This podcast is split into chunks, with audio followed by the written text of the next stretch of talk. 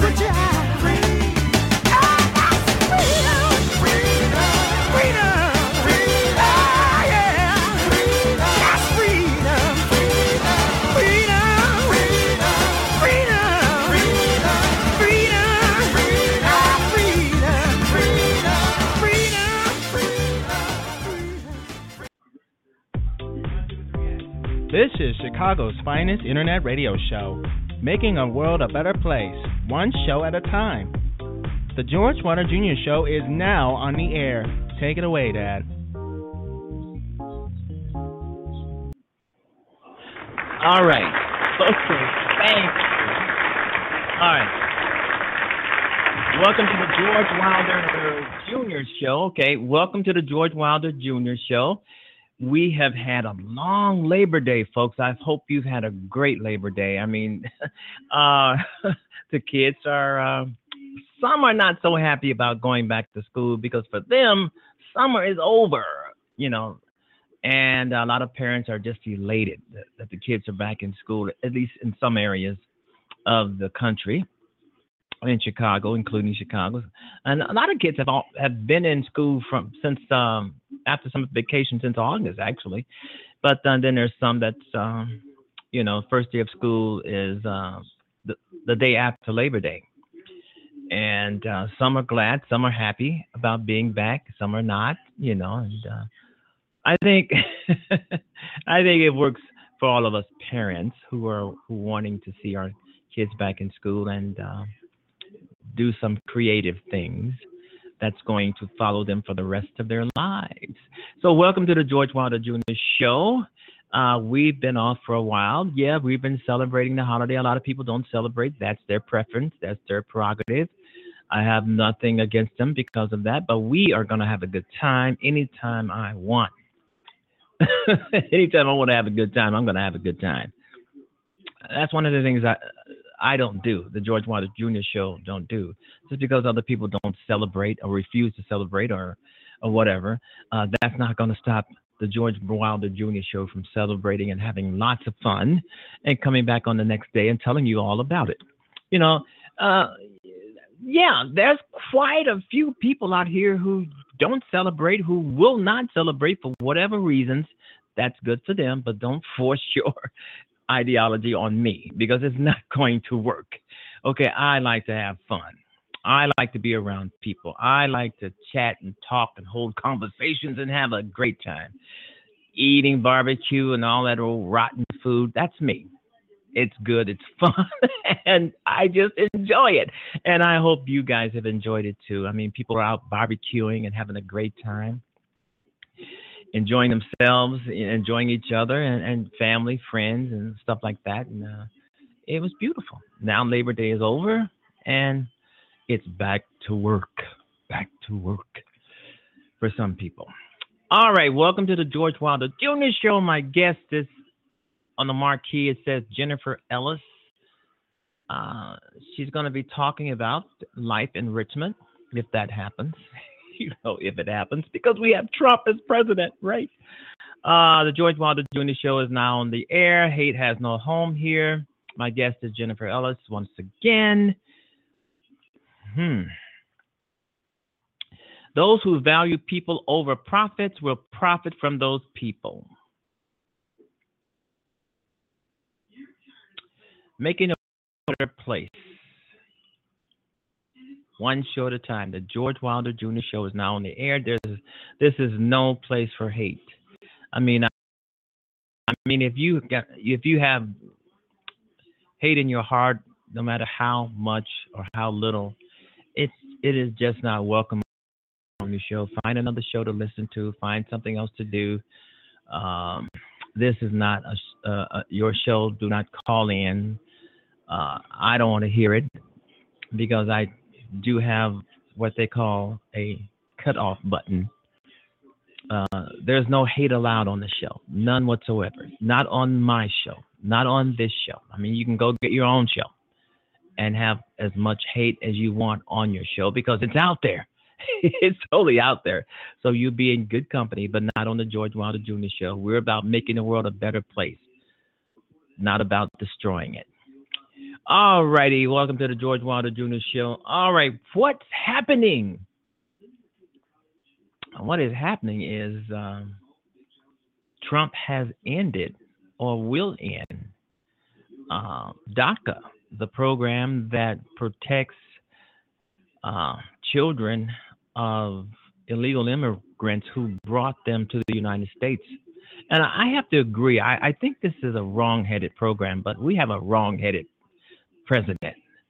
so, you know, and he's all about making all kinds of news and waves and, and, because he loves the attention, whether it's negative or positive, Trump loves the attention, you know and um, so he's ended DACA, this program um, for uh, uh, undocumented immigrants who have signed up for this program. Most of them are kids.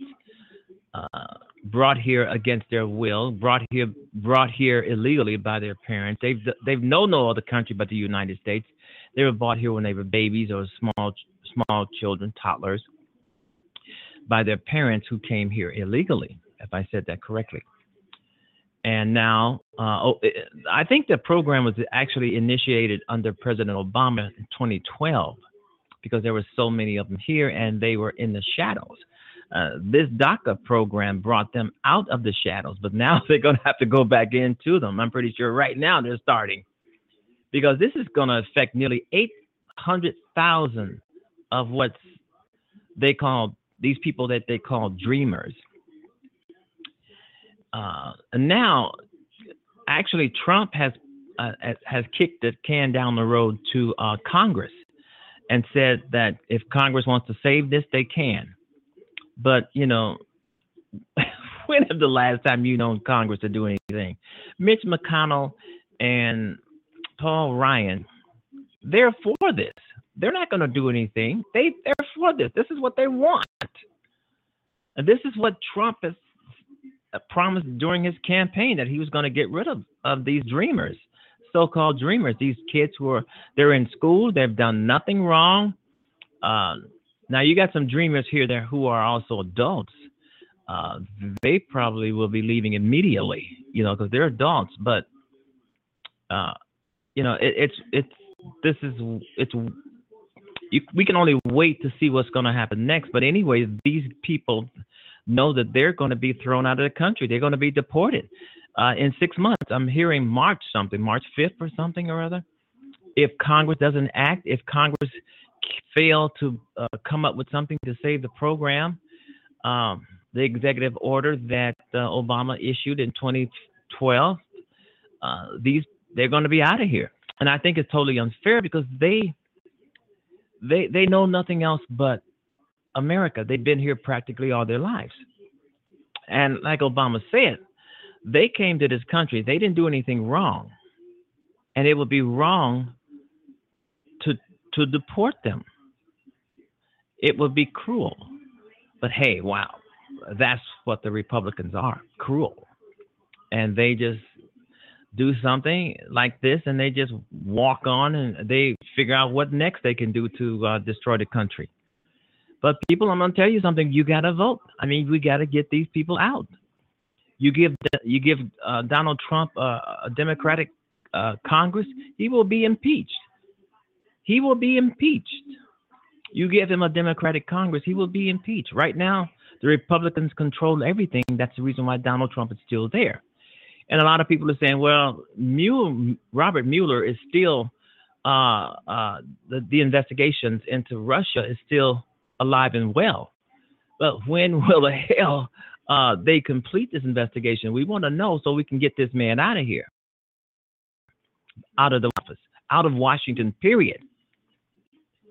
You know, before he takes another vacation at the expense of we, the taxpayers. And it's it's a mess, folks. This is a mess, and uh, uh, yeah, these people. Now we having, if I can, my mouth is twisted. Okay. now we're having rallies all over the country, in every city, in every town where dreamers are uh, benefiting from uh, being in America, going to school, social programs, and all this kind of thing. And you have uh, mayors and governors who are somewhat on the side of the dreamers and saying, hey, they're here through no fault of their own. Why punish them? This is America is the only country that they know of, but the Republicans don't give a f. They just don't care. They don't care. And Trump is saying, "Well, I, I I'm going to give you six months, uh, Congress, to do something, or they will be deported." Congress, ran by the Republicans, controlled by the Republicans, they're not going to do anything because they are for it. They like it. So, and Trump knows this. But Trump is trying to say, well, i if they get deported, then it's the fault of Congress. And that's a fault of Donald Trump because he uh, he did this. Nobody else. At any rate, Donald Trump could have, and some people think he should have, ended the program immediately, not six months from now, but immediately because when you do an executive order, it, can be dismantled just by erasing it off the books. So he could have done it immediately, and they would have started being, they would they would have started getting deported immediately. But he did something uh, unusual by giving it six months and saying, "Hey, Congress, you want you want to save it, then you save it." But as I've just said, Congress is filled with Republicans, and a lot of these Republicans they want this, and a lot of them out there, a lot of Republicans are out there right now on the cable circuit saying they should go, saying they they should go, they should get off the American uh, taxpayer dole, get off welfare, get off food stamps, rental assistance. They should go. And they have no bones about saying it. They should all get out. This is what the Republicans are saying right now on cable television. On these on these um, uh, talk shows. That they can get out right now. Leave. You know, they're all for it, the Republicans. So it's going to happen. There's this program, this this thing what Donald Trump just initiated will not go away. I mean, it's not going to it's not going to be saved by the Republicans. You can forget it.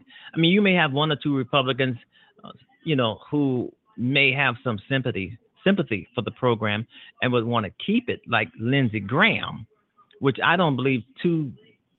I don't believe anything that comes out of Lindsey Graham's mouth, even if he looks like he's telling the truth, because once these people uh, are away from the camera, they're they could be thinking something entirely different.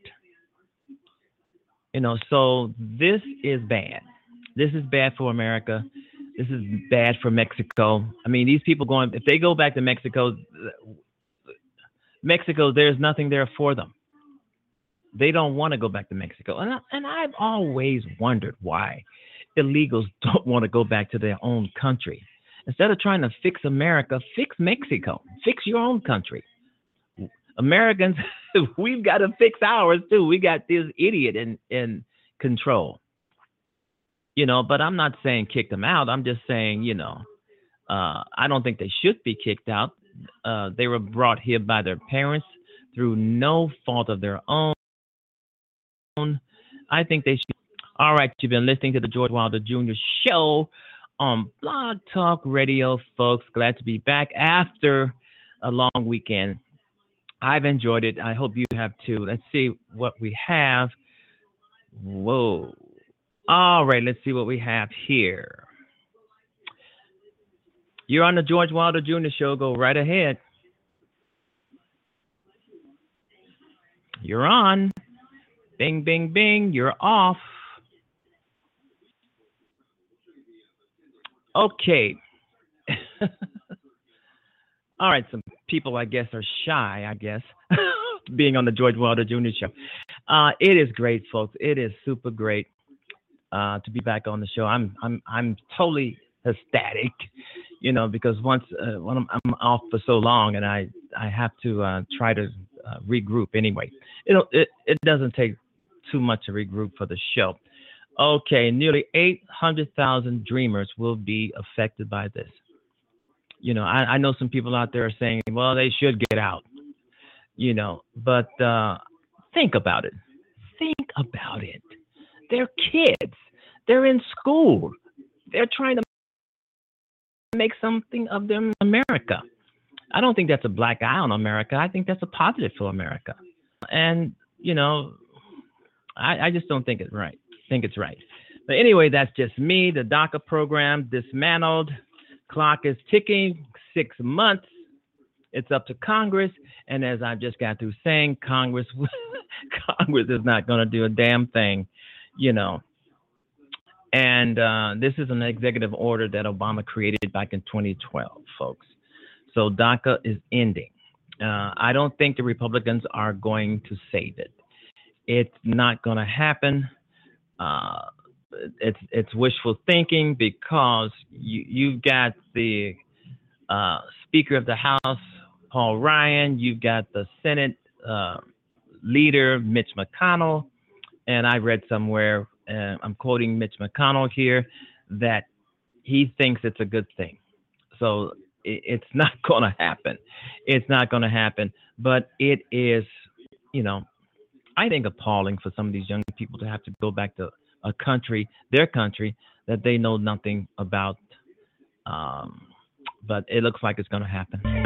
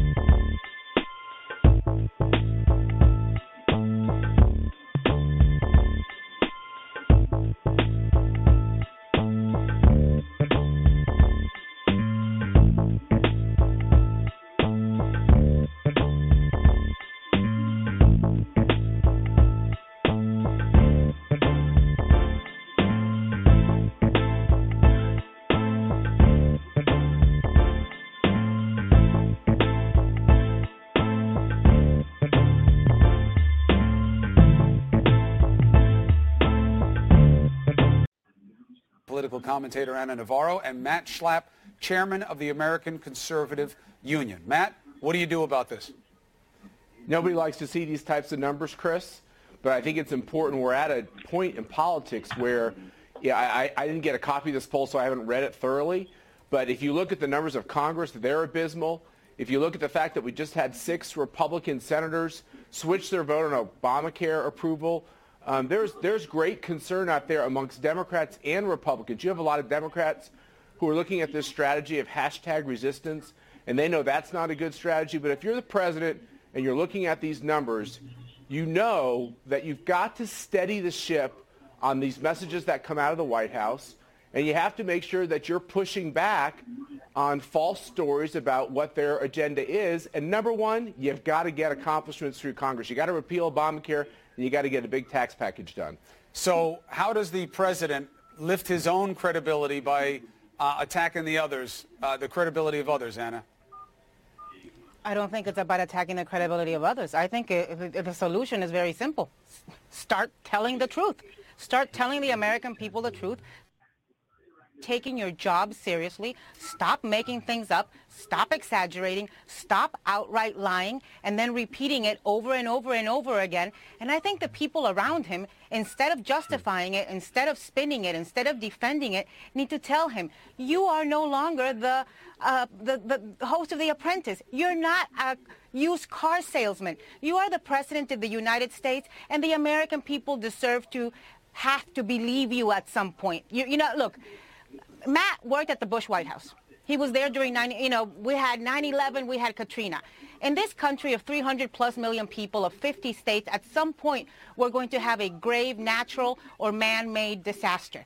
We need to believe our president when he stands behind that podium and speaks to us. And today, Donald Trump has no credibility because he's been president for 200 days and he has lied practically every single one of those days. Matt Schlapp, do you think the president can change? Oh, well, I disagree with this whole premise uh, that he's not uh, truthful. I disagree with what Anna said there. I actually think we have a very polarized country. We are divided on almost every major issue. And there are people that really despise Donald Trump, that they hate him. And there are big sections of this country that are rooting for him. let me tell you about the people who are rooting for him, Chris. They don't like everything about him, and they don't like politicians generally, and they don't like it when uh, things don't get done in Congress. And the president's going to you know, bear some of the responsibility for that. But the part of Trump, uh, of President Trump, that great sections of this country do like is that he is authentic. He does tell you what he thinks. He doesn't, he doesn't put a fine polish on everything. He says it very bluntly. And But how do you like square that with three out of four people thinking he's lying? Well, Chris, like I said, I haven't delved into your poll. I, all I will tell you is you've got to take some responsibility, all of us do, on the coverage of this. When you call the president a liar, or other people do, for 200 days, which I think even even on climate change, to hear the coverage to say that people like me, who are skeptics over the idea that man is causing the globe to put itself in a position where it's so warm that uh, human life will not be able to be sustained. I'm a skeptic of that. I'm not a liar on that. You're that also issue. not a I'm a skeptic. And when you have 13 So are- agencies and scientists from the government saying something and they're worried Chris- about being suppressed, it's a credibility Chris, issue. I want you and that's to why know three that out of four people say wrong. they don't trust the It's- White House. It, it's wrong for people in the media to say that on issues of abortion, on climate change, on the on the on the How on is the abortion and climate change the same thing, Matt? It's about science, and guess what? You're wrong on the science. Many of you who uh, who believe that people on the pro-life side aren't looking at the science of it. Come on, the science is on my side on the unique. It's not about human science. It's about ethics, unborn religion, and child. morality is No, what it abortion's is about. there's It's a not about science. There's a political difference, and just because someone's on the other side, please don't call him a liar. How I think can, that's but who's not call- helping look, the country. see, It has- this, hold on a second, Anna. Hold you on a second, because I get a lot of this. You like to throw a label on something you don't like. I get it, politically persuasive, but it's also BS a lot of the time, Matt. I don't- I don't know Nobody's making means. abortion about science. I've, I haven't even bring up the Abortion issue. is about science. You did. Abortion, the idea of when life begins. Guess It's what? science. Nobody It's knows. science. You can believe No, it begins at conception. right. You can begin it No. be- believes 40 days after, the way the Jews do. this is the You can believe in viability. There is No, an no, I'll just unknown the component to it. Science. That's No, not there's what the not. science is behind each climate change. life- Matt, each u- they're not the same thing. The science of when Okay, life begins is unquestionable. And the question on climate change, actually there's a great diversity on the science. And we, ha- we do have political disagreements. But, but I think it's wrong in the country when we call people who have a contrary position a liar. And that's what's dominating the Right, that- Anna, that's a fair point. Donald That is- that Anna, just- Anna, that's a fair that is point. That if you just because you inaccurate. This- disagree, you call someone a liar. I agree with Matt. Disagreement doesn't mean somebody's lying, somebody's telling the truth. But that's also not the case with a lot of these issues, especially when it comes to climate science. Listen, you know, um, Matt is very able, and we are now chasing this rabbit and talking about abortion and policy disagreements. This is not about policy disagreements. You don't call somebody a liar because they disagree with you on, you know, one policy issue or another. It's about the three to five million illegal immigrants he lied about. It's about the crowds of the inaugural he lied about. It's about no He coverage of North about- Korea when it was being covered as he Exactly. tweeted it. It's about the It's- birther it's- thing. Yeah, there's a pattern here, Matt, and you know it. It's not that I people think- disagree with his heartfelt beliefs about abortion or about let me climate give you, science. Let me give some on this, okay? I think it's a very fair criticism. I think your question, the poll said that people are dubious about some of the things they hear coming out of the White House. It's a big, overwhelming number. I'll give you that's uh, no, nothing anybody who works in a White House wants to see. And I think some of the communications chaos that has come out of the White House, ha, White House over the last six months that was front and center with the White House press briefing, I don't think that helped things. And I think the president and his team have to be awfully careful with how they characterize things because people are listening and people are watching. But I do think that we're in a big fight. We're in a big political fight in this country. There are divides. Anna and I are both Republicans. We have a strong disagreement on the Trump agenda. I'm totally for the President Trump and his agenda. I want it to pass. I think it's going to make America better. As we fight, let's have a fair fight on a disagre- disagreement on the issues. I think President Obama was wrong on a lot of things.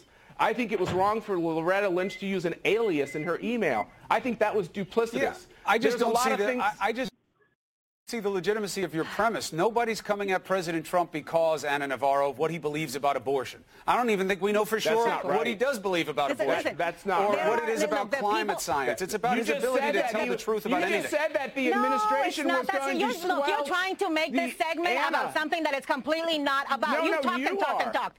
You no, just no, want you've to tried to make this about abortion. You've tried to make it about science. That's not about what it is. It's about the fact that the president of the United States goes out and lies either by Twitter or in person daily. Last week he told us he had phone calls he did not have with people who did not call him on the phone, who he claimed told him things they did not tell him. That is a lie. Some of you may choose to believe alternate facts and live in an alternate universe. Some of us choose to believe in a factual universe. Let's just do this. The one thing I would say is the following, which is I think hold the president accountable, hold the White House accountable. I don't have any problem with that. But let's be awfully careful when you throw around the word lie on all these positions that the president and the people who support Give him us an are taking. example of the Because president being called a you do- liar where it's unfair, Matt. I watched, I listened to CNN on the drive-in, Chris, Mm-hmm.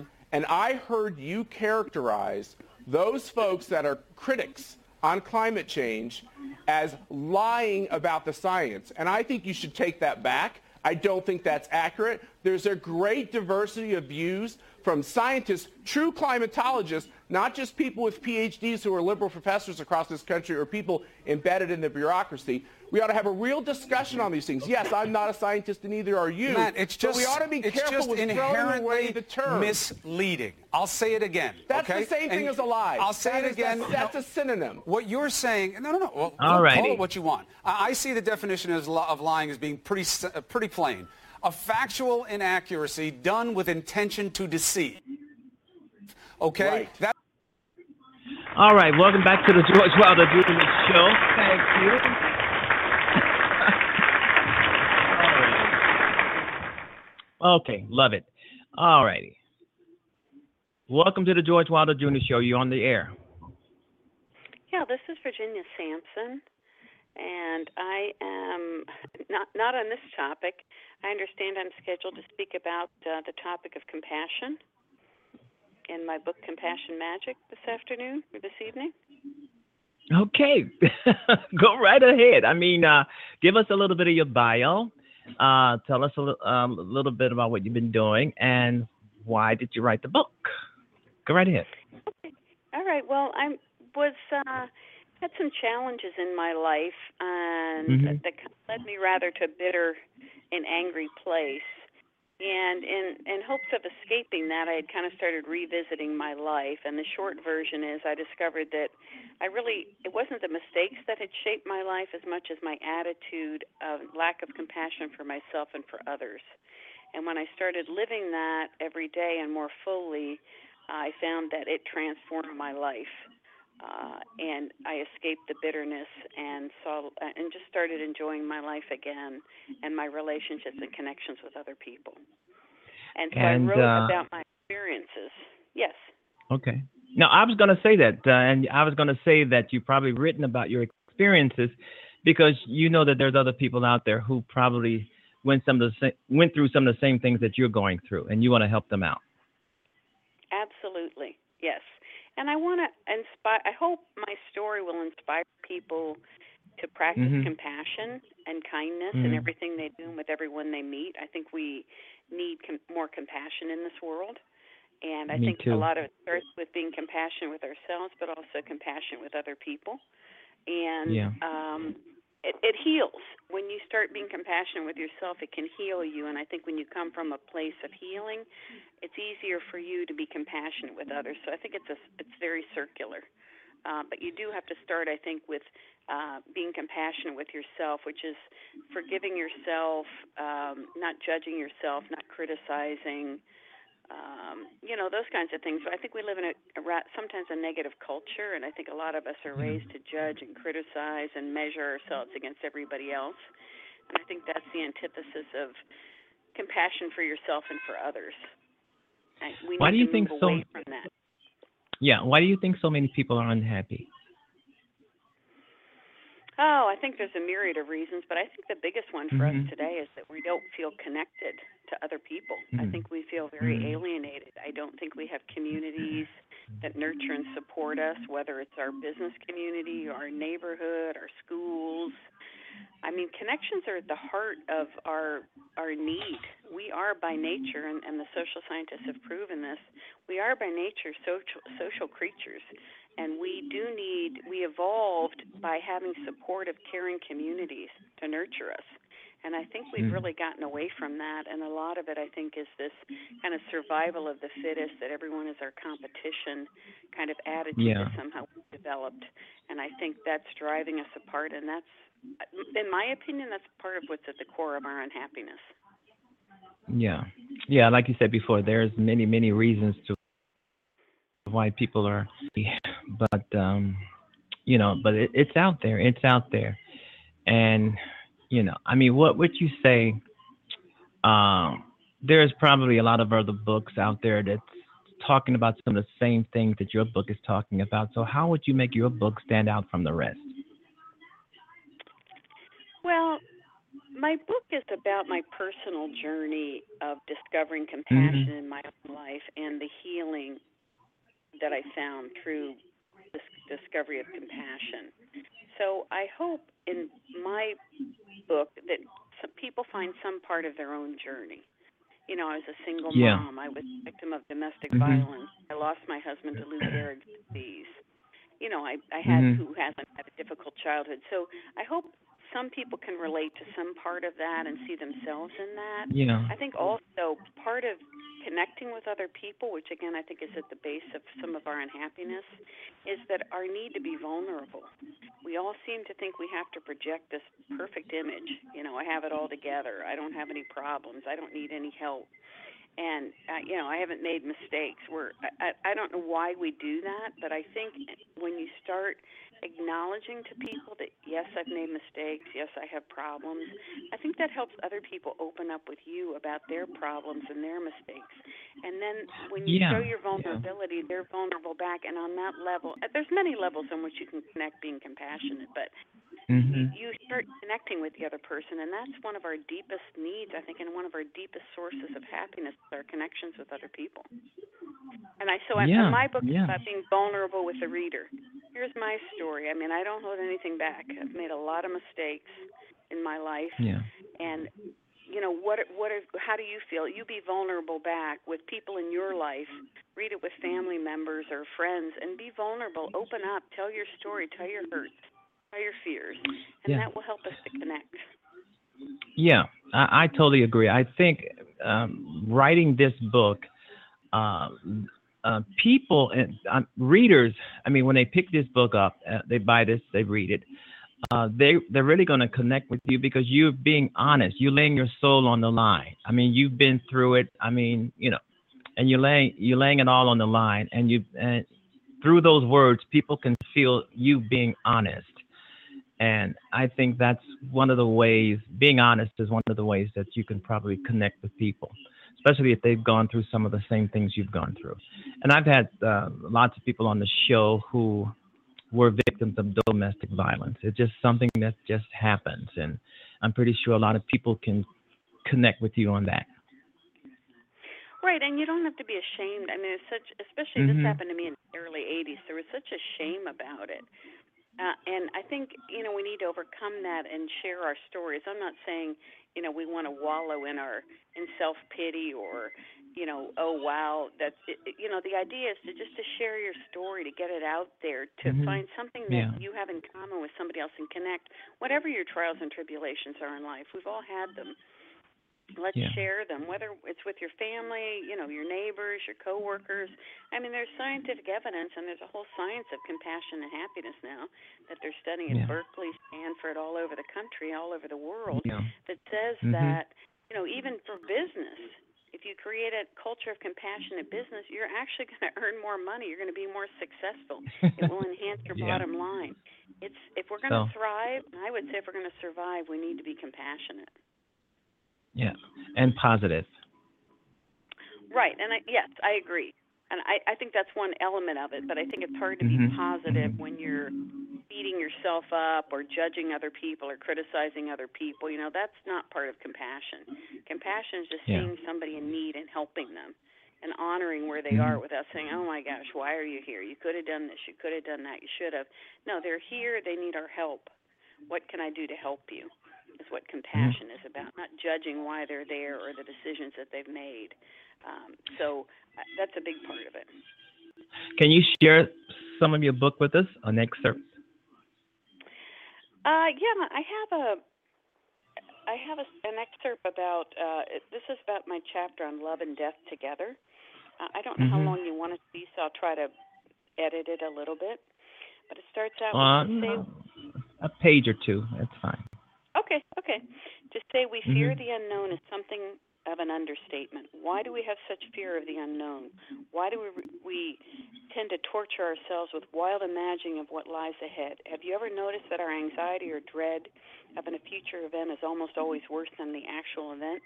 In my experience, the fear surrounding the end of a relationship is usually much worse than the reality after it ends. But I've discovered that there's one exception to that general rule: a relationship ended with de- ended by death. What's wrong with your arm? I asked Brian. He'd been moving his arm in circles and rubbing it for several minutes. It feels a little numb. I think it might be a pinched nerve. It'll probably go away on its own, but if it doesn't, I'll make an appointment with the doctor. A couple of weeks after Brian first complained about his arm, our son Gary was born. Brian was ecstatic. The family was ecstatic. We were all brought together. I, I'm kind of paraphrasing right now. We were all brought Yeah. together by Mhm. the birth of this. We were a we were a blended family.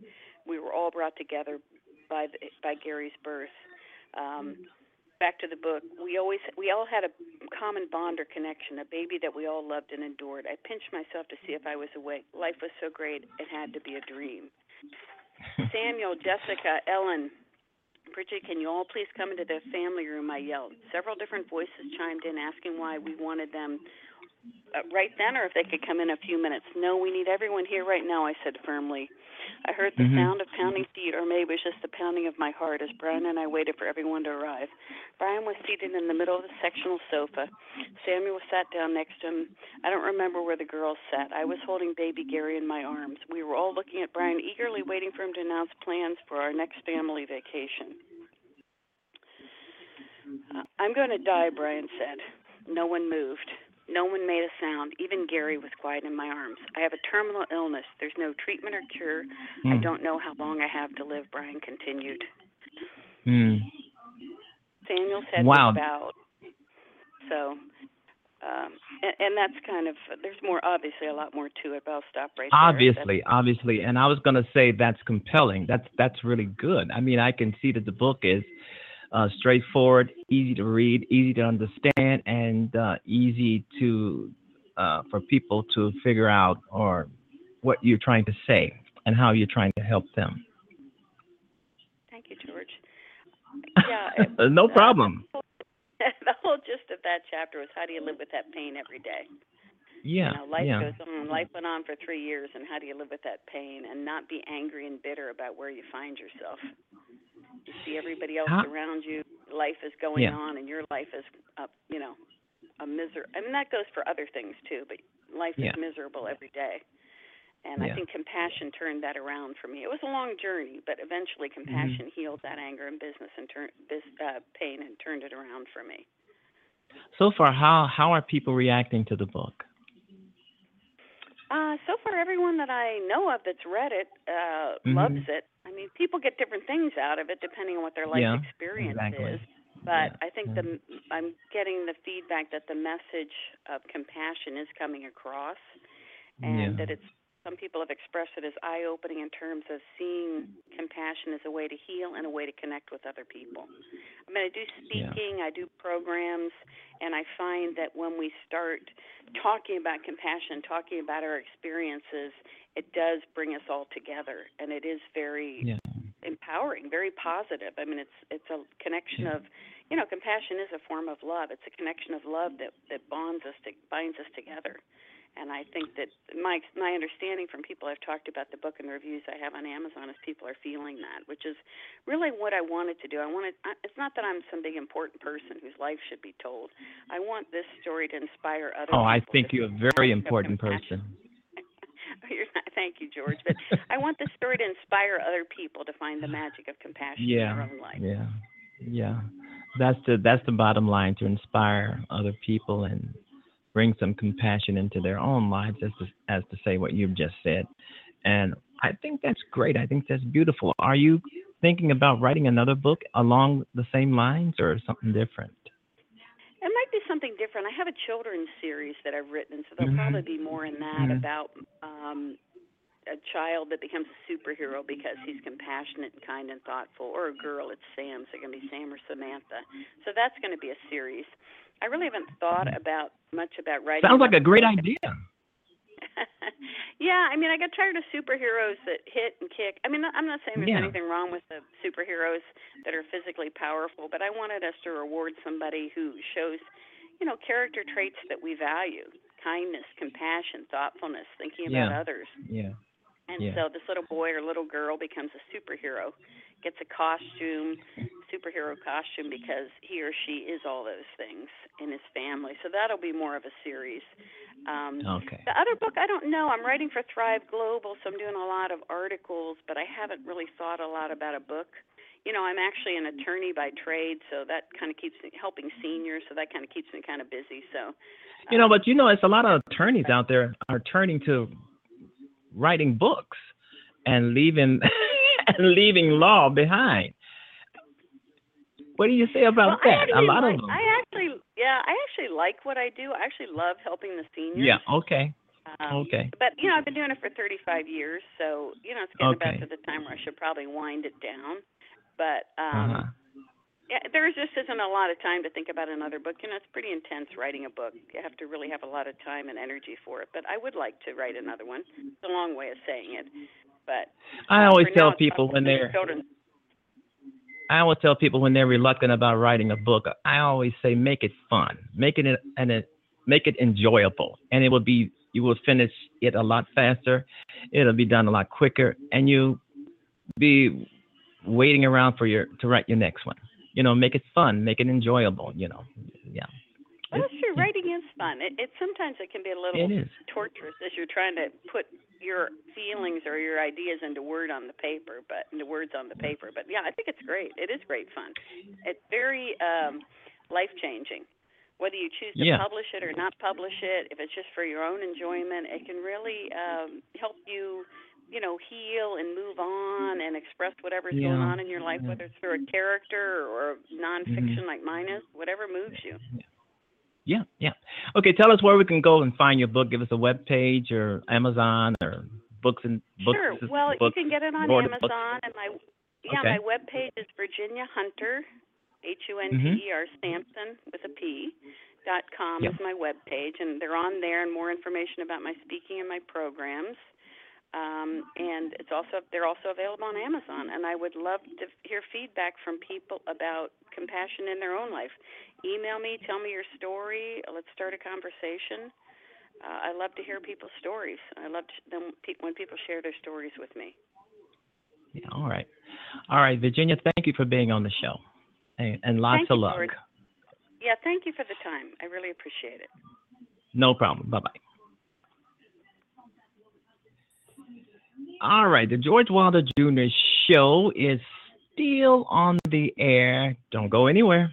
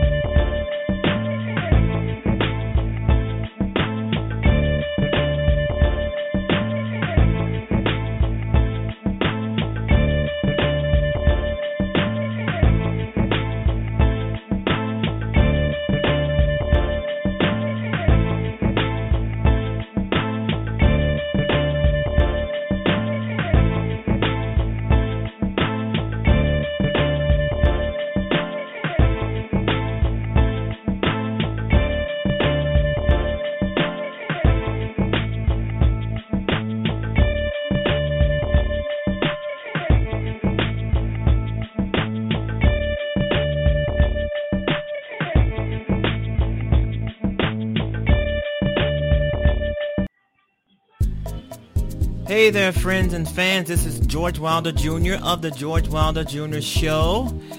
I want you to enjoy my fictional writings located on Amazon and elsewhere. Uh, the website is www.amazon.com slash author slash gwilder or, or go to the Amazon website and type my name in the text bar above Yeah, to either order or download a book, a story, essays, novels, novelettes, whatever you want to do. And I want to thank you very much for that. And as always, good reading. This is George Wilder Jr. And keep listening. There's Yeah, always more listening. to come. All right, thank you, everybody. Always, right? Okay, summer is over. Summer is over. And that's one of the saddest things in my life. That's our lives. Summer is over. You know, it's been such a great summer. It's not officially over, but for the kids to be actually going back to school, at least in the city of Chicago, it's over. It's over. It's not officially. It's going to be over. I think uh, officially over by the calendar.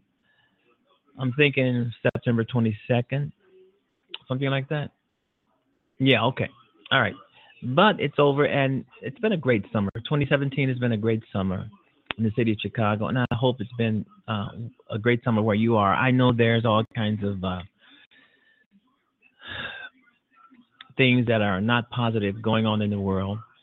I know that fires, and, you know, protests, people unhappy, and it's good to have someone else come on the show and try to uplift people, um, especially um, in Texas, Houston, um, places where that were um, damaged um, brutally by this hurricane Harvey, and some people are still, at least some of the people are still uh, uh, cleaning up, and and and some people are, are at their homes. Uh, the water has receded. In some places, the water is completely out of there. It's gone. People are rushing back to their homes, finding it, finding so much damage, and uh, you know, I would think that those homes that were totally, totally flooded from top to bottom uh, with water, and it's and there were thousands of them. Uh, I would think they would be, you know, not safe to live in. I would think it was it would be not safe to live there, you know, because the structurally it could cave in, fall in on someone, you know, um, and it's it's sad to think that most of the people, eighty percent of the people, uh, did not or do not did not have flood insurance, so that's a total loss. Um, but I would probably tell people um, be careful if you go back to your home. That's that it's probably not that stable after it's been, you know, uh, emerged in water. Uh, you know, I'm pretty sure that some of the officials around Texas are telling people that that the foundation to, to some of the homes may be weakened. There may be some structural damage, whereas the home just may collapse. And um, it, it- it's a sad thing to know that people lost their homes. I mean, uh, wow. I mean, I'm not talking about apartments. I'm not talking about buildings. I'm talking about people. I'm talking about homeowners. People have lost their homes. It's just, it's just devastating. And uh, as I've said on some previous shows, this could have happened to anyone, just about anyone. So we have to try to lend a hand to help people, you know, because this could happen to anybody. It doesn't matter who you are, how much money you have, how famous you are, or anything. When a hurricane hits, it takes no names. It doesn't care who you are. All right, you've been listening to the George Wilder Jr. Show. And speaking of hurricanes, there's another one that's burning, bearing down on the Caribbean, on the Caribbean islands. They're calling this hurricane Irma, Hurricane Irma, and it's heading towards the Virgin Islands. It could hit some parts of Florida, Miami, Florida, maybe, or other parts of Florida, uh, Puerto Rico, Cuba. So we we're we're not done with this um, hurricane crap. And from my understanding, I think some of the officials in Florida have already uh, contacted the White House for federal funds, even before this thing hits. So, so we could have another monster on our hands in terms of these hurricanes.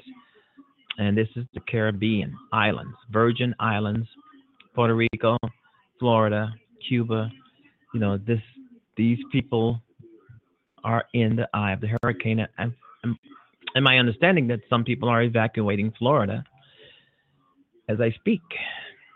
So, wow. And in Chicago, they're saying that violence is down. Yeah, the police officers are giving us all kinds of numbers, statistics. They're saying violence is down. And I think about 20 people were shot this weekend, and a few were killed. But the, the mayor and his superintendent and the police department tell us that crime is down. They give us the numbers that they want us to have. You know, and uh, we are supposed to believe it because they're the police and they tell no lies. of course, they're going to say crime is down in the city of Chicago when 15 people get are shot every night. 40 people are shot every weekend. 60 people are shot during the holidays, and they come on uh, our television screens in our living rooms and say crime is down, as if we are dumb enough to believe it. You know, I mean, you you live in these violent crime areas, and people are shooting, shooting, shooting, thugging, and robbing, and prostituting, and you're gonna tell me crime is down? I, I don't believe it, and I will never believe it. The only way I'm gonna believe that crime is down is when it actually is down, not uh, coming from a police department that is that has been under investigation, not coming from a police department where there's been plenty, plenty of brutality and lies, where uh, young African Americans get shot 16 times. You know, so uh, they're gonna have to take. It's gonna have to take a lot for me to believe that crime is down in the city of Chicago, the third largest city in in America. I, I believe this is soon to be the fourth or fifth largest city in America because people are leaving people are leaving uh, Chicago and, and, Illinois in droves. And once they're and once they have gone, they send for their children, whether they're small children or whether they are adult children. People send for their kids. Get the hell out of Chicago. Get the hell out of Illinois. The taxes are too high. The politicians are corrupt. Crime is uh, out of this world. The politicians, the representatives in the city of Chicago, they cannot protect their citizens. Get out of Chicago, and people are leaving. And I can't blame them. The taxes are just astronomical. Every time the, uh, some government agency wants to uh, balance its budget, they come to the taxpayer. And right now we have this soda tax, it's in court. I mean, businesses are complaining left and right about this wrong-headed soda tax, and I think it is. It's supposed to be a tax on sweetened beverages, sweetened. It's, and, and they give the excuse is that if uh, if they put a tax on sweetened beverages, people are gonna buy it less, so we don't get diabetes, we don't get fat, we don't get uh, uh, cavities. This is just a bunch of malarkey. Because the sweetened beverage tax is not just on shoulders, it's also on diet sodas. It's also on uh, sodas that doesn't have sugar at all. So it's it's more than just a um, uh, a tax for obesity. That's not true. That's just a that's just politicians lying to you. And when they lie to you blatantly in your face, you know that it is straight up corruption. So we have a soda tax, but it's in. then we have a property tax, and then there was another uh, uh, property tax on top of that property tax to pay for pensions and schools. You know, they could have passed a budget. They could have passed uh, uh, money for the schools without raising more taxes. I mean, uh, uh, Bruce Rauner campaigned on not raising taxes, and what did he do? He raised taxes, and the taxes are on top of more taxes that Rahm Emanuel uh, uh, raised on the taxpayers about a year and a half ago. Five hundred and eighty-eight million dollars. We got more tax on top of that to pay for the schools, to pay for teachers, pensions, retirements of other people, and it's wrong. People are just leaving. I mean, you know, this is this what makes Chicago. I'm not saying don't come to Chicago. Come to Chicago. It's a beautiful city. It's a beautiful town. It's a great place, regardless of what you might hear on the news. But still, the taxes are just astronomical, and the taxes makes it more expensive to live here. You know, and a lot of people can actually pay the taxes. They can actually pay the high rent, the high mortgages, the the high condo costs. But what they cannot accept, what they will not accept, is the crime, and they will not accept these the the police coming on television every every so often when somebody gets shot to say that crime is down. That's bull crap. That's them trying to pull the wool over Chicagoans' eyes. That's crap. Let your son or daughter get shot walking down the street. Do you think crime is down? A lot of the crime that happens, it happens because police do not patrol in certain areas the way they should. Every time I look, every, and every time I hear, they're hiring police officers. For what? To stand around after the person has gotten shot? To stand around after the crime has been committed? Where were you before the crime? Where were you to stop the crime?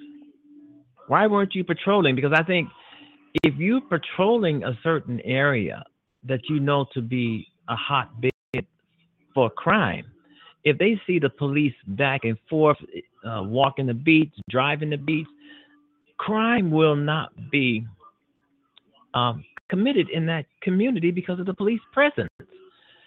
A lot of the crime is because there's no police presence. And the only time you see police presence in a high crime area is after the fact, after the people have been shot.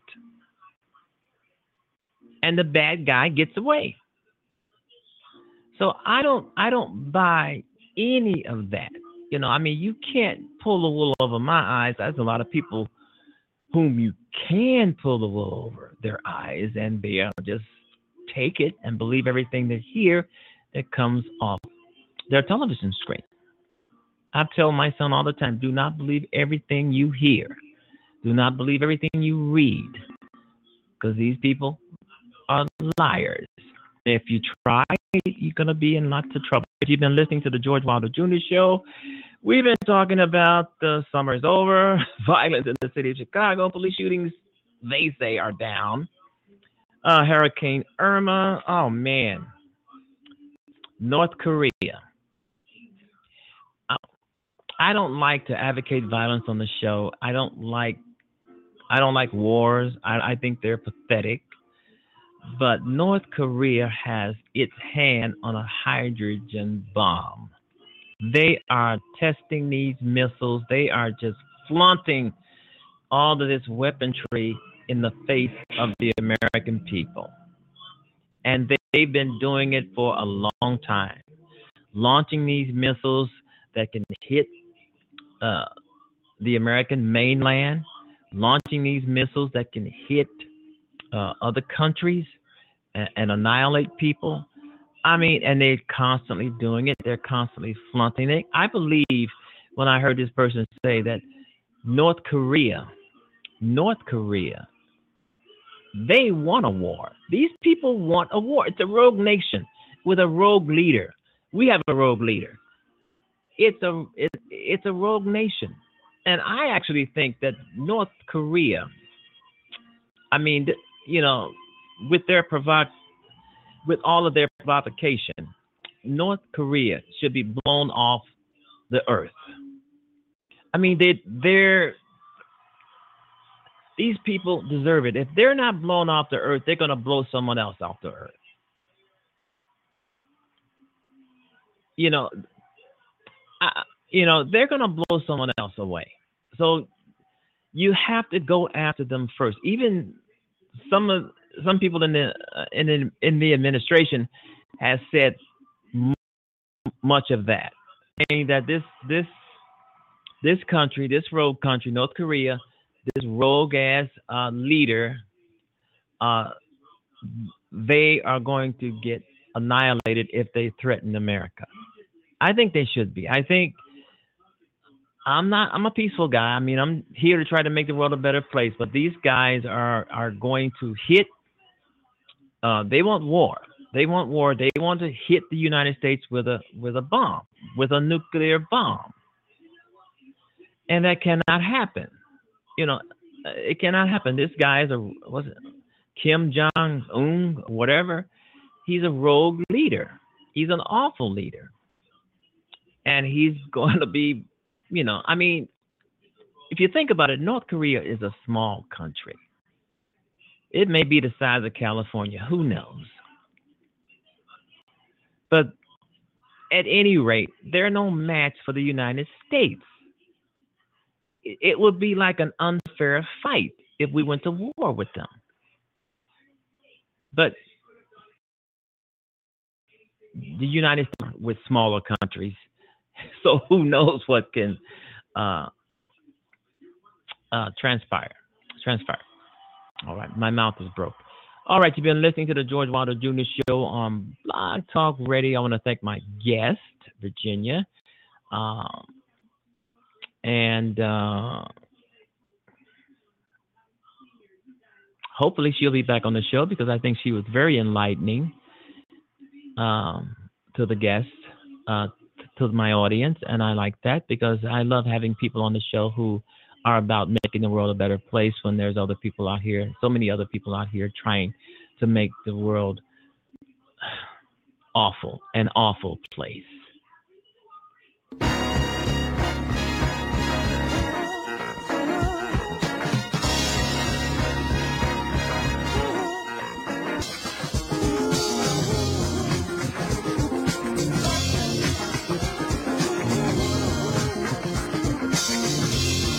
Right, welcome to the George Wilder Jr. Show on Blog Talk Radio out of the city of Chicago, the state of Illinois. Folks, we are in some trying times. We are in some dark times. We must fight for an America without hate. We must fight for an America without bigotry.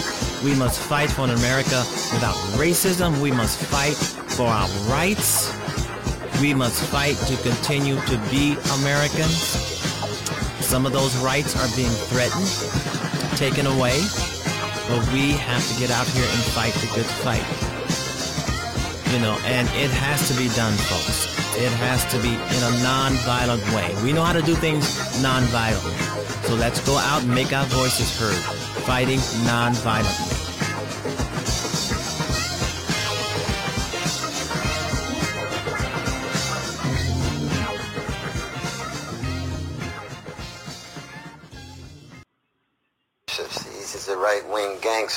Therefore, I don't have expectations for him. Those of us who were in that church were trying to keep alive prophetic witness, to, accent love and justice, the humanity of all of us, no matter what sexual orientation, race, national identity, and, and what have you. The sad thing is we're dealing with the life and death of the American democratic experiment. And what I mean by that is the spiritual blackout, the eclipse of honesty and integrity, moral meltdown where there's no space for prophetic witness of love and justice. And it's not a matter of just a president. I have no expectations from Donald Trump. I've been a black man in America for 64 years. Donald Trump is not different. I've been dealing with white supremacists. I've been dealing with neo-fascists and so forth and so on. I can discern them. My concern is neo-fascism is a rule of big money, big military adventurism, escalating wealth inequality, the collapse of public life, and the scapegoating of the most vulnerable, of immigrants and of Muslims and Arabs and Jews and black people and, and gays and lesbians and bisexuals and trans folk. And so the, the real challenge is the relative silence of those Americans who ought to be part of an anti-fascist coalition. We should have had thousands and thousands of folk in Charlottesville. We should have had thousands and thousands bearing witness against the neo-fascists. They were, they were emboldened. Yes, they've been emboldened by Donald Trump. They know he has neo-fascist sensibilities. The problem is, look at corporate America. They've been relatively silent. We just had two recent brothers break loose. Where is the anti-fascist, the anti-racist orientation of corporate? Where is the, the church? Where is the synagogue? Where are the mosques? Where are our fellow citizens who ought to occupy that prophetic space of love and justice and put a smile on the face of Martin Luther King Jr., Rabbi Abraham Joshua Heschel, of Dorothy Day and Grace Lee Boggs and Edward Said, all of those who said we must be honest and tell the truth about those who will use arbitrary power for wealth inequality, xenophobia, and military adventurism in various parts of the world. The American empire can devour American democracy. It's only the people awakened who can do it. Donald Trump must not be fetishized. He doesn't have magical powers. He has too much power as the president, but he can be pushed out. And by pushed out, I mean impeachment, a variety, but and the Republican Party can be rendered accountable for its silence. The Democratic Party has to deal with its relative silences in regard to some of the things Brother Charles was talking about in regard to mass incarceration tied to Wall Street and so forth and so on. That is that that's the kind of revival, moral and spiritual revival that we need, and that's my tradition, as you know, Brother Anderson. do That's what think- William Barber and the others are trying to talk about. Do you see that happening? I mean, do you see an event like this? Uh, and and, with, and it's not just this event. It's it's you know what we have seen so far in from this president, and and what we are likely to see in the future, uh, given the fact that he's 71 years old and unlikely to change. Do you see that revival happening? I absolutely see it happening. Sister Heather was standing right next to the 20 of us who were almost crushed like the cockroaches that the neo-Nazis view us to be. She, along with the anarchists, along with the anti-fascists, were protecting us. She is a freedom fighter. The memory of her sacrifice, the 19 who are in jail, that can generate a, an awakening, but it's got to be a moral and spiritual awakening. It can't just be revenge. It can't just be talk about power. It's got to be talking about what is right, what is moral, what is just, and what is morally consistent. That means there's going to be a critique of the establishment of both parties. There's going to be a critique of our churches, our mosques, our synagogues, our universities, all of those comfortable middle-class folk who remain spectators that don't want to intervene into the system. And most importantly, our young people are thirsty and they're hungry for precisely this kind of awakening. And I see it in, I see it escalating. And in that sense, I see it as hope in motion. So I'm not, I'm not in any way uh, uh, uh, uh, disempowered by the neo-fascist uh, uh, sensibilities of Donald Trump. I've been seeing it all my life in, in, in a variety of different places. I'm more emboldened by the folk who are waking up and shattering the silence, shattering the complacency, shattering the kind of distance and detachment from engagement and struggle around love and justice. And I don't care whether you're secular, agnostic, atheistic, Christian like myself, Muslim, Buddhist like bell hooks. We can go on and on. We can come together. We can make a difference. This is the moment for that. Dr. Cornel West, I appreciate you being with us. Thank you. All right, Cornel West on the George Wilder Jr. Much more ahead tonight. show. We'll have uh, more reaction to what the president said today, what it means for this White House, this country. And in case you missed it, we'll hear a large portion of Donald Trump in his own missed it, words. he- in case you missed it, he uh, ended the DACA program for over 800,000 dreamers. They call them dreamers.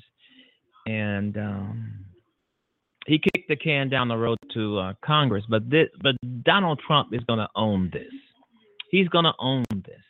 You know, as I've said before, he uh, he's ended their protections after six months. If Congress doesn't do anything to try to save the program, um, they will be deported, and a lot of them are. Uh, I, I actually think.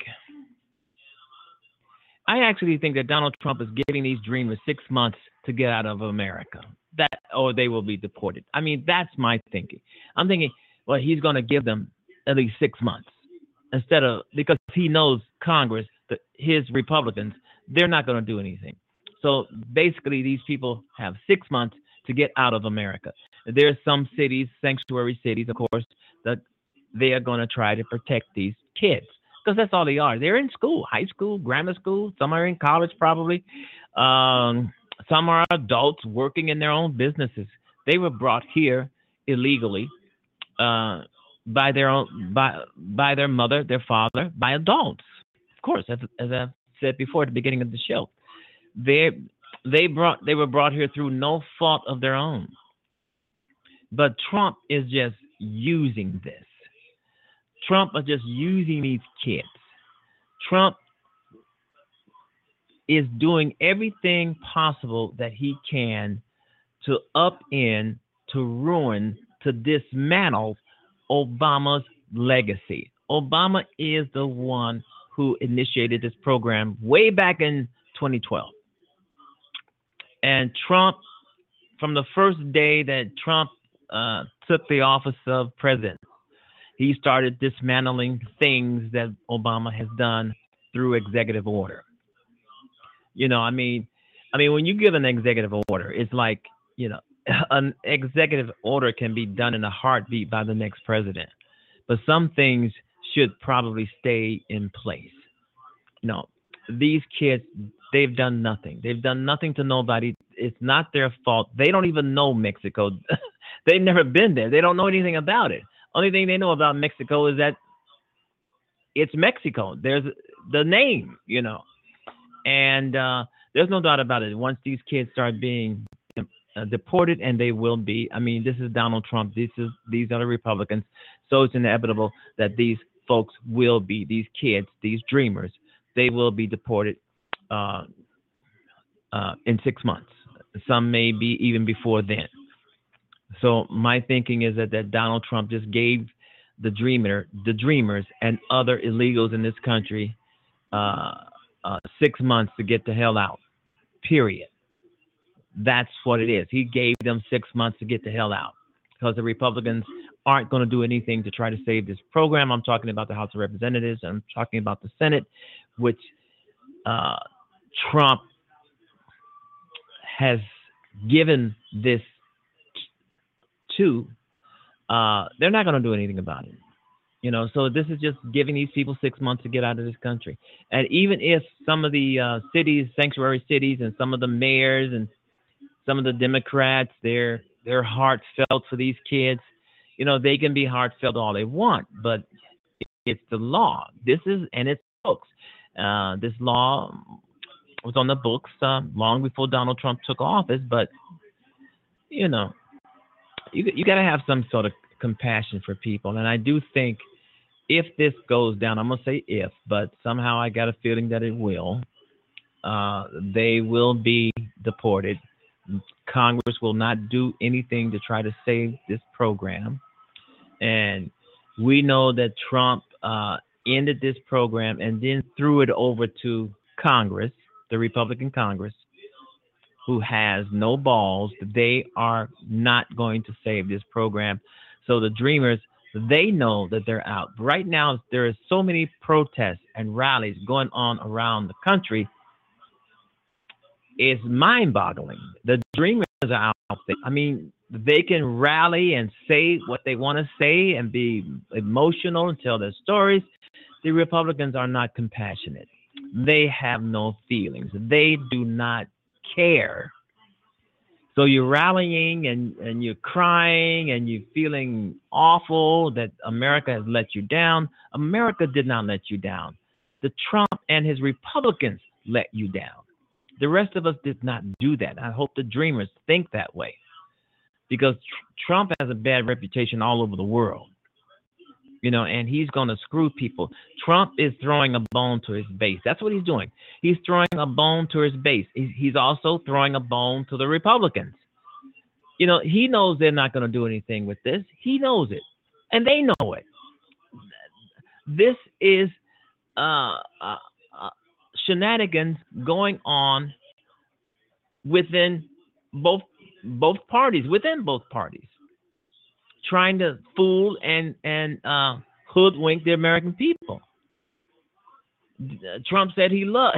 Trump said he loves the dreamers. He- actually, he didn't say that. He just said he loved those people. He couldn't bring himself to say dreamers. He said he loved those people. He doesn't love those people. If he'd have loved those people, he wouldn't have. Uh, uh, he wouldn't have actually in the program. He doesn't care about people. Period. Trump only cares about one thing: himself, and we all know that it's himself. He does. I mean, he went to he went to Texas, um, kissing babies and handing out food and water. That wasn't Trump. He didn't like it. Someone told him in his administration that that's what presidents do. So he he went there. But if it was up to Trump, he probably said, "The hell with them folks." You know, they don't have their homes, they, they water logged and all of this stuff. The hell with them. You know, but um, yeah, this is it. I I really don't want to be a wet rag, but this is probably it for those uh, 800,000 so dreamers in this country. Unless something, I don't know, powerful happens, this is probably it. I mean, the Republicans aren't going to do anything. I mean, because they don't care. I mean, you got Republicans right now on cable talking on some of these cable news shows saying that they should go. They should go. This is what they're saying. They have no they have no compassion as as Virginia was saying earlier. They have none and they don't give a damn about finding compassion. They just want these kids out of the country. Period. Someone said, well, the Republicans are trying to make America white again.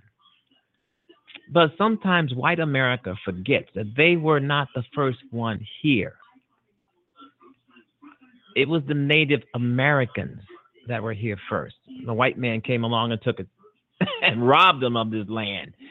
You know, they forget that, you know. So, but they think, I don't know, they think this is a land of white folks. They want to get rid of everybody who's not white, which is not true.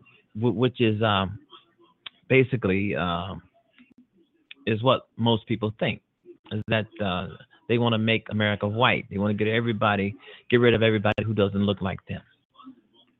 So you know, forgetting that the white man took this country from the Indians. Now wants he wants to take it from everybody of color, and that's wrong. That is totally wrong. All right, you've been listening to the George Wilder Jr. Show. Follow me right here on Blog Talk Radio. Follow me on Facebook. I'm on Instagram. I'm all over the place. It's great to be back on the radio after four or five days off. I hope you guys been listening to the podcast or the reruns, if you can call them that, while we were gone, uh, because they're just as good. I mean, every show that I do is is is a magnificent show. I try to put my best uh, into it. You know, sometimes sometimes it's funny. Sometimes I yeah, I'll come on the show. I'll do the show, and I'm, I'm feeling down. I'm feeling I'm feeling kind of depressed, maybe. You know, every day I come on the show, I'm not always feeling 100% great, even if I may sound like I'm feeling 100% great. I think some of my best shows are some of the shows that when I was not feeling so great. You know, I mean, everybody's got their best show. You know, your best show of the George Wilder Jr. show may not be my best show. And my best show that I think, wow, I gave a great show. I may have given a great show. You may not thought it was, you may not thought it was a great show. So, you know, it, it's it's up and down. But I'm glad to be back on the show today. I'm glad um, to start off uh, September with a up note, especially my guest, and uh, she was talking passion and positivity, sharing her story. And uh, is attorney. She is an attorney, and I hope to have her back on the show because I love people who uh, have that positive vibe and give something back, especially through their own experiences. There's nothing like that. And uh, follow me on Facebook. Follow me right here. I, didn't I just say that?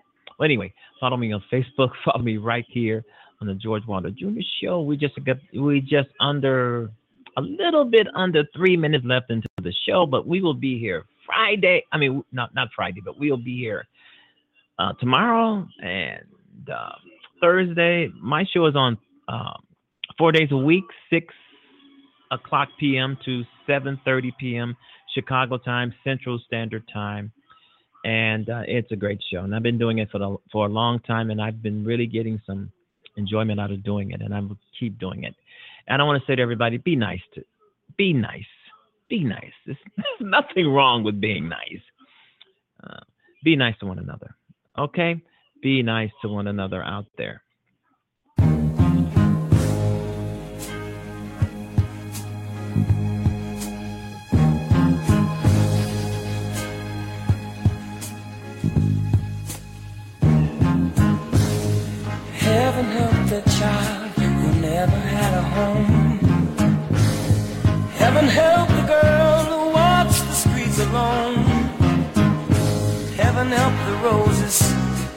Bombs begin to fall.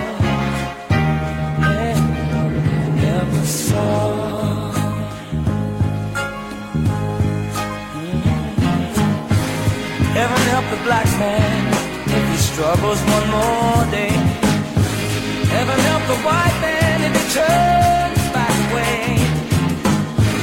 Heaven help the man who kicks the man who has a.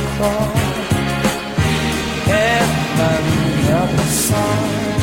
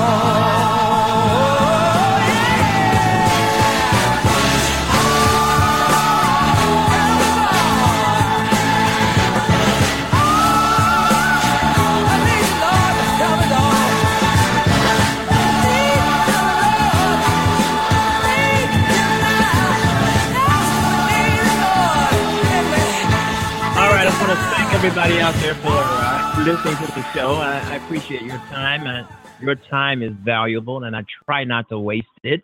But anyway, uh, join me tomorrow. We're going to have another great show, another great guest. Goodbye, everybody. Have a safe evening. Bye bye.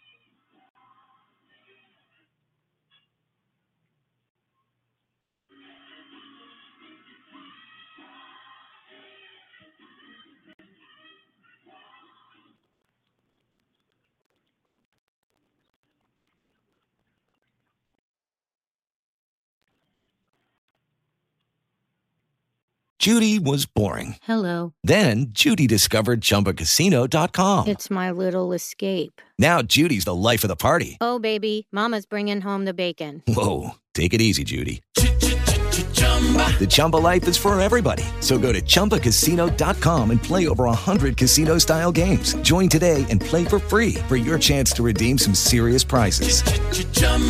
ChumbaCasino.com. No purchase necessary. Void where prohibited by law. 18 plus terms and conditions apply. See website for details.